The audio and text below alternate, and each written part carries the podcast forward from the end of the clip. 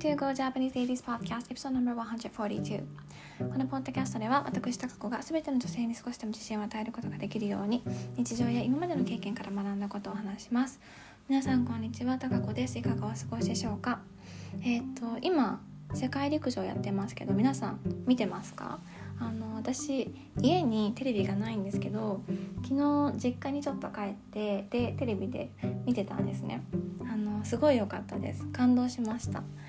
あの男子の 100m 走の決勝も見てでサニー・ブラウン選手が出てたんですけど、うんあのそう彼は7位だったんですねで走り終わった後あのインタビューを受けてたんですけど、うん、すごい、あの爽やかだなって思いました。うんそうインタビュー中結構あの笑顔も見せながらお話しされてたんですけど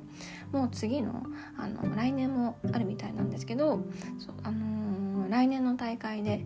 メダル取れるように頑張りますって言ったのが、うん、切り替え早いなっていうのが印象的でした。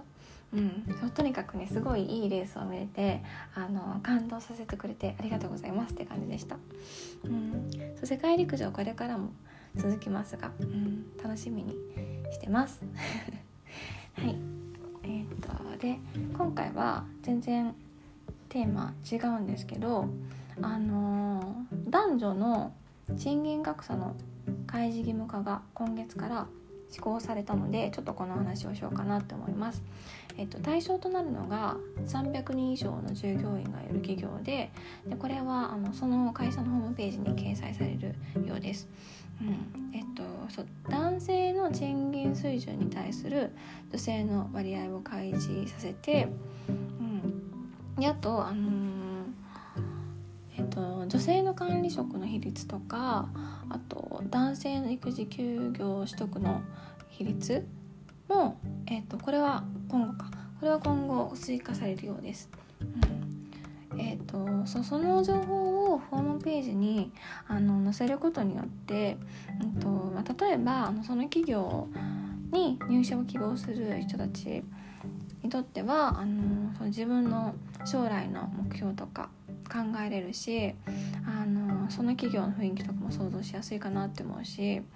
あのそこの企業を本当に受けてみようかなって考える材料になるんじゃないかなって思います。うん、そうだからこれはあのいいステップだなって思いました、うん、ただあのこれで終わってほしくないって思ってますけど、うん、そうあのー私の今勤めてる会社の話をすると男性の育児休業取得率取得率じゃなくて、うんと、育休取得は23年ぐらい前からなんかちょくちょく始まってるんですよ。うん、でもあと、まあ、残念ながら女性の管理職は0人です。うん、でね、あのー、今までそう女性は産休とか育休取るから昇格しづらいみたいな企業の言い訳がありましたけどであの先歩譲ってその言い訳が通用されてたと思うんですよ。でもあの今はそう男性も女性も育休取るのでもうその言い訳は使えなくなりましたね。そうよっしゃって。思ってます。うん、しかもあの普通に今は男女関係なく転職するじゃないですか。そうなのでそう早くそこを平等にしてほしいです。うん、で絶対絶対あの能力の差に男女の差はないです。うん、人それぞれのあの向き不向きとか得意得意不得意とかありますけど、うん、そうあのね。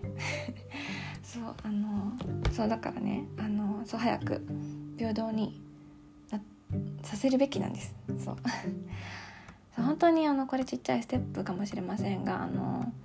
そう職場でのその男女格差があの少なくなることにつながるんじゃないかなって思います。うん、そうまずあの私の自分の会社がそうどれだけの差があるのか早く知りたいって 思っているところなんですけど、うん、そう私あの日本の女性の可能性はあのすごいと思うんですよ。そう。でみんなにそれを信じてほしいって思ってます。うん、そう。なんか日本の女性のみんなは、うん、なんか社会によってその可能性を押しつぶされたりなんか抑制されてるんですよ。抑制されてるんですよ。そうだから